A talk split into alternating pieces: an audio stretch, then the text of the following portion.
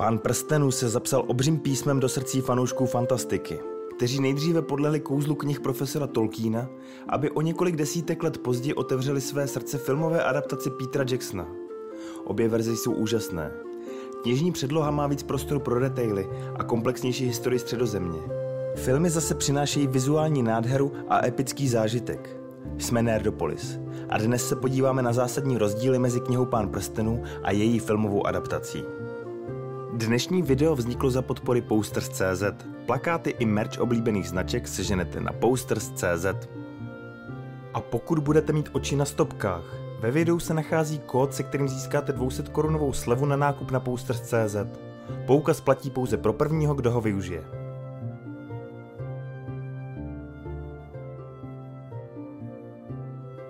Když se řekne jméno temného pána Mordoru Saurona, většina z nás si asi představí obří planoucí oko bez víčka s kočičí zornicí, které trůní na vrcholku věže Barad-dur, protože přesně takhle je totiž Sauron znázorněn ve filmové trilogii. Jenže v knižní předloze má Sauron normálně fyzické tělo a oko je spíš jakási metafora jeho zla a stělesnění hrůzy, jenž vidí ti, kteří se s ním setkají ve vizích. Třeba v zrcadle Galadriel nebo v Palantíru. Sauronovi služebníci mají oko nakreslené na štítech, ale je to jen symbol a ze Saurona se po znovu nabití podoby nestalo jedno velké oko, které jen plápolá a zírá. Pokud nevěříte nám, můžete věřit alespoň Glumovi, který byl mučen v Mordoru a svěřil se Frodovi a Samovi, že zahlédl černou Sauronovu ruku se čtyřmi prsty. A kde je ruka, musí být i zbytek těla, co ji drží. Sauronovi oči musí být strašlivé, plné zloby a nenávisti, které dokáží odhalit všechny vaše slabiny a nedostatky. Ale jsou to jen oči, přiměřené velikosti na ducha Majara.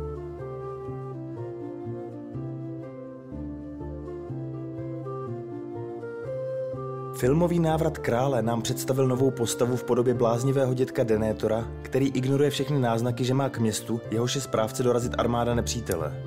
Denétor nenechá zapálit majáky pro spojence, ani nesvolá armády Gondoru. Raději pošle svého posledního syna Faramira zautočit s pouhou stovkou jezdců na Osgiliad, kde se v té době nachází kolem 100 000 křetů, východňanů a jižanů. Při útoku sedí v klidu u stolu, nechává si zpívat hobití písně od Pipina a u toho skutečně nelibým způsobem pojídá rajčata. Ach ty rajčata. Mnoho z nás od té doby nemůže rajčata ani vidět. Když pak zraněný Faramir dorazí k městu, Denétor se diví, co se stalo s jeho synem. Začne řvát, aby se všichni vzdali a opustili místa. A nakonec se nechá zmlátit před svými podanými Gandalfem. V knize je Denétor popsán jako inteligentní a moudrý vládce Minas Tirith, který dlouho studoval nepřítele a tušil jeho kroky dopředu. Svolal lení vojska Gondoru a majáky dávno hořely, než Gandalf s Pipinem vůbec dorazili do města, ve kterém se připravovali na obléhání. Zatímco byly ženy, starci a děti odvedeni do úkrytu. Když se k městu blíží Faramir, Denétor mu vyšle na pomoc výpad jezdců a později zjistíme, že používal palantýr, díky kterému se snažil dívat do Sauronových myšlenek.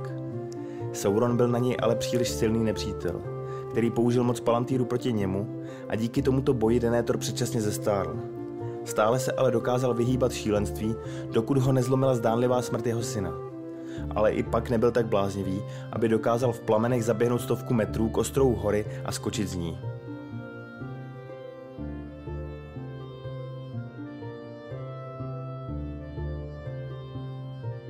Ve filmovém návratu krále, při bitvě na Pelenorských polích, když je město téměř dobyto a rohanské vojsko začíná pomalu prohrávat, připluje na lodi do přístavu Aragorn, Gimli a Legolas a s nimi přijde i armáda mrtvých, která začne zabíjet skřety, olifanty, východňany a jižany a v podstatě vyhraje celou bitvu. V knize Armáda mrtvých až k Minas Tirith nedorazí. Aragorn je na stezkách mrtvých vyzve, aby ho následovali ke kameni Erech a oni za nimi jdou, protože chtějí splnit přísahu, aby mohli konečně dojít pokoji. U kamene jim Aragorn řekne, aby ho následovali do Pelargíru a očistili tuto zemi od Sauronových služebníků. V Pelargíru kotvila hlavní umbarská flotila a armáda mrtvých na ní zautočila. A všichni nepřátelé, kteří je spatřili, zešíleli hrůzou a se skákali přes palubu. Aragorn pak vzal přísahu za splněnou a armádu mrtvých propustil. Spousta mužů z Lebeninu, Pelargíru, Lamedonu a také osvobozených otroků a další gondorský lid se pak připojila k Aragornovi a jeho mužům – Nalodili se na umbarské lodě a dopluli k Minas Tirith, kde posílili gondorské a rohanské vojsko. A bitva dál pokračovala s nejasným výsledkem.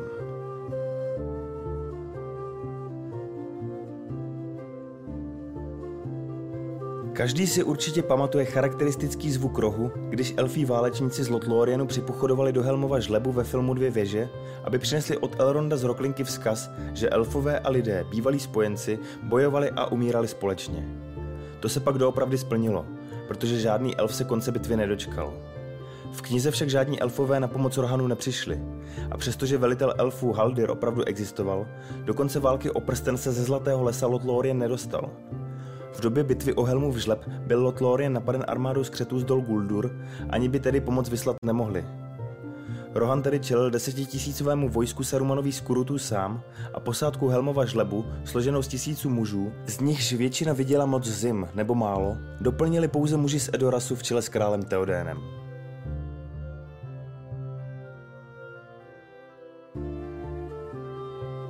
Naopak se bitvy u Helmova žlebu zúčastnil rohanský válečník Eomer, a to hned od začátku konfliktu. Ve filmové verzi ho nechal Grýma červěvec vyhostit a Eomer se svými muži jezdil po rohanských pláních, než je našel Gandalf a nasměroval do Helmova žlebu. V knize byl Eomer zatčen a když se Gandalf a spol zbavili Grímy a Sarumanova vlivu na Teodéna, byl králův synovec propuštěn a s ostatními pak putoval do Hlásky, při bitvě stál vedle Aragorna, Gimliho a Legolase na žlebové zdi a na úsvitu pátého dne přijel s Gandalfem maršala rohanského vojska a pán západních úvalů Erkenbrand.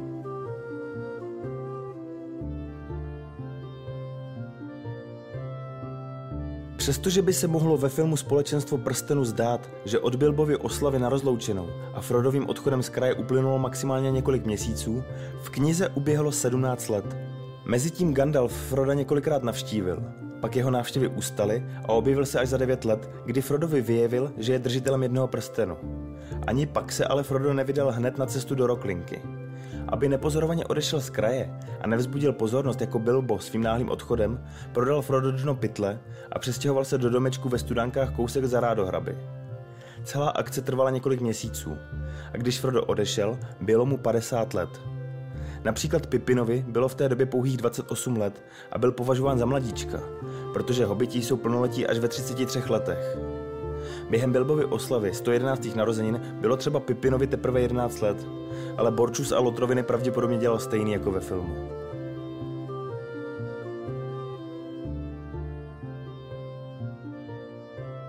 A to nás následně přivádí k cestě hobitů z kraje do hůrky, ve filmu se hobiti skrývají před Nazgûly a Kůtěku využijí přívoz v Rádohrabsku, po kterém se následně dostanou do hůrky víceméně bez větších potíží. V knize čeká hobity dobrodružství ve Starém hvozdu, kde je polapí dědek Vrbák a následně zachrání Tom Bombadil. Uvítá je ve svém domě, ve kterém žije s říční žínkou Zlatěnkou a předvede Frodovi, že na něj prsten nemá žádný vliv. Poté jsou hobiti lapeni mohylovým duchem a byli zachráněni jen díky tomu Bombadilovi, který ducha z mohyly vyhnal a hobity zachránil. Z pokladů, které pak Tom v mohyle našel, dostal každý hobit dlouhou díku vykládanou zlatými a červenými hady.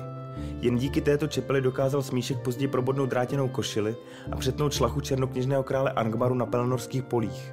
Protože ty díky byly kované v severním království v době strašlivé říše Angmar a žádné jiné meče by nedokázaly zasadit pánovi na zgůlu palčivější ránu.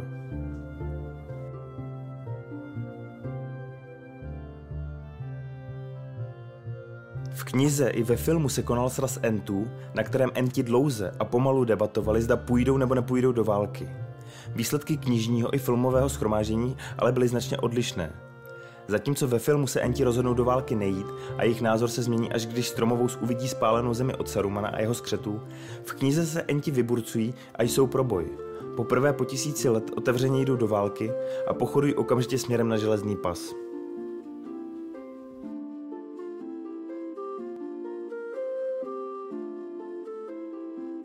Popela oheň znovu vzplane, ze stínu světlo vzejde náhle, až skují ostří polámané, nekorunovaný zase bude králem. Ve filmovém návratu krále nechá Elrond znovu zkout úlomky Narsilu až na poput Arwen, která se rozhodne zůstat ve středozemi, protože si zvolila smrtelný život. Poté Elrond přiveze Andúril, plamen západu, meč skutý z úlomku Narsilu Aragornovi do šedé brázdy a poradí mu, aby se vydal stezkami mrtvých a povolal vojsko smrtonosnější než všechna, jež chodí po této zemi. V knize Společenstvo prstenu dostane ale Aragorn Andúril hned po Elrondově radě, když se stane členem Společenstva prstenu. Elfí kováři v Roklince znovu skuli Elendilův meč a sluneční světlo v něm svítilo rudě a měsíční studeně. Ostří meče bylo tvrdé a břitké a Aragorn ho pojmenoval jako Anduril plamen západu. Později v Lothlórien dostal Aragorn darem od Galadriel novou pochvu vyrobenou na míru jeho meče. Do pochvy byla vetkána elfí kouzla a žádná čepel z ní vytažená se nemohla poskvrnit ani zlomit. A to ani při porážce.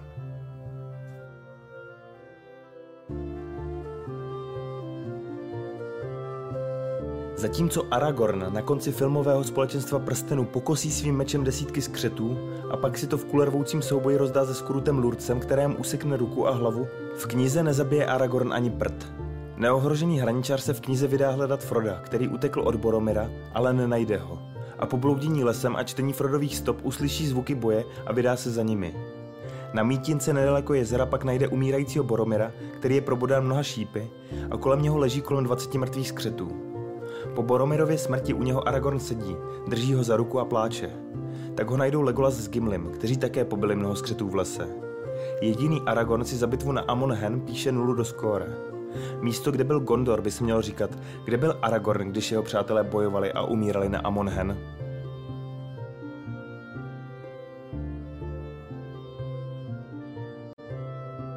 Jedna z největších filmových změn oproti knížce bylo kompletní vynechání elfa Glorfindela a nahrazení jeho role v příběhu Aragornovou milou Arwen. Ta má v knihách značně omezený prostor a působí spíš jako éterická bytost a hlavní cena, kterou Aragorn získá, když dokáže porazit Saurona, než někdo bytostně důležitý. Větší prostor Arwen dostaneš v dodatcích v návratu krále, kde najdete její příběh s Aragornem. Ve filmu Arwen přijede na koni pomoc chodci a hobitům před Nazgûly a pomocí kouzel zvedne hladinu vody, která prstenové přízraky smete. Později se dozvíme od Elronda, že Arwen umírá a její osud je svázan s osudem prstenu, což pak není nikdy dovysvětleno, co se tím vlastně myslí. V knize naopak pomůže chodci a hobitům Glorfindel. K řece přijede na koni Frodo sám, řeku rozbouří Elrond a podobu vodních koní jim dá Gandalf.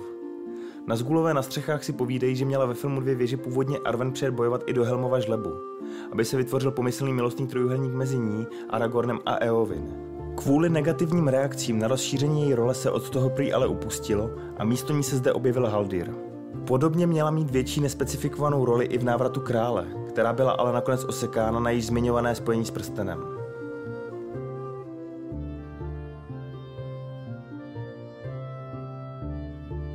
Po zničení jednoho prstenu a pádu Saurona ve filmovém návratu krále odejdou hobiti po Aragornově korunovaci a svatbě v klidu a pohodě zpět do kraje, který se za jejich nepřítomnosti vůbec nezměnil. Možná jen, že hobiti ještě více stloustli. V knize po odchodu hraničářů do války zůstal kraj téměř nechráněný a začali se do něj stahovat Sarumanovi zvědové a poskoci, kteří ho téměř ovládli. Když Saruman s Grímou červivcem uprchnou ze železného pasu, kde je hlídají enti, odejdou do kraje s úmyslem si tam zřídit novou základnu. Po příchodu Froda, Sama, Pipina a Smíška se ale kraj vzbouřil a koná se bitva u povodí, kde jsou Sarumanovi ničemové poraženi. Červivec poté zapíchne nožem Sarumana a jeden z hobitů ho zastřelí. V prodloužené verzi filmového návratu krále je Saruman zabit červivcem a jeho tělo spadne z věže na ozubené kolo. Grímu pak zastřelí Legolas. Abychom ale nebyli o vypálení kraje ve filmu ochuzeni, mohli jsme vidět pár záběrů v zrcadle Galadriel, když Frodo vidí možnou budoucnost.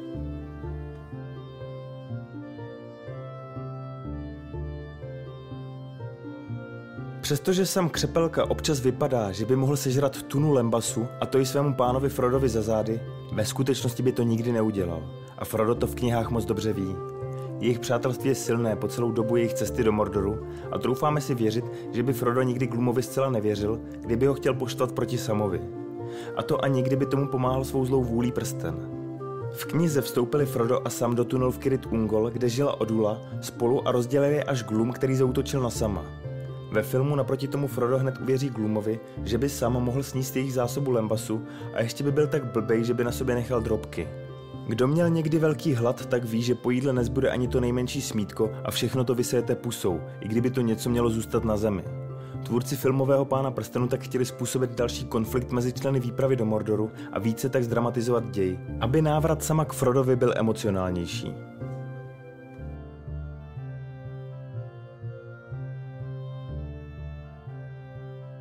A ještě si řekněme něco o druhém oblíbeném synovi Denétora jménem Faramir. Ve dvou věžích z ní scénáristi udělali celkem zmetka, který se hodně podobá Boromirovi a chce nechat zajatého sama i Froda s prstenem dopravit do Minas Tirith k Denétorovi, aby mohl dokázat své kvality. V knize je Faramir však Boromirovým pravým opakem. Chápe zlo i nebezpečí prstenu a Frodovi řekne, že by si prsten od něho nevzal ani kdyby ho sám našel. Chová se k ním hezky a s úctou. A Frodo sám, dokonce ani Glum nejsou jeho vězni. Ve filmu dojde Faramir k prozření až při samově slavném proslovu, po kterém je všechny tři propustí ze zajetí. Ve filmovém návratu krále pak Faramir poslouchá svého otce na slovo a hledá u něj souhlas s jednáním, kterého se dopustil. Poté vyrazí na nesmyslnou sebevražednou misi. V knize naopak Faramir se svým otcem nesouhlasí a vzdoruje mu. Na další misi se taky nakonec vydá.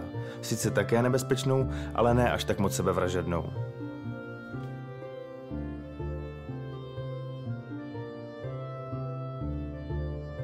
Zásadní změna mezi knižní a filmovou verzí z Helmova žlebu, která nás trápí nejvíc, je fakt, že slavná Teodénova věta o absenci jistého spojeneckého vojska na jednom jistém rohanském území, tedy kde byl Gondor, když padly západní úvaly, kterou zná každý fanoušek pána prstenu a neunavněji šíří, kde se dá, ve skutečnosti v knize nikdy nezazněla. Jedná se o filmovou repliku a my bychom za ní měli poděkovat Petru Jacksonovi a dalším scénáristům filmové trilogie. Díky moc. Kdo zná historii Nerdopolis, ví, že bez ní bychom možná ani nevznikli. A to jsou vybrané rozdíly mezi knihou a filmy. Která změna vás potěšila nejméně a pro kterou máte naopak pochopení?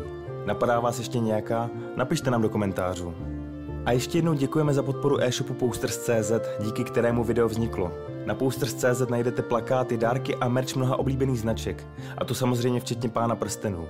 S naším kódem Nerdopolis15 máte navíc 15% slevu na nezlevněné zboží. Odkaz a víc informací najdete v popisku.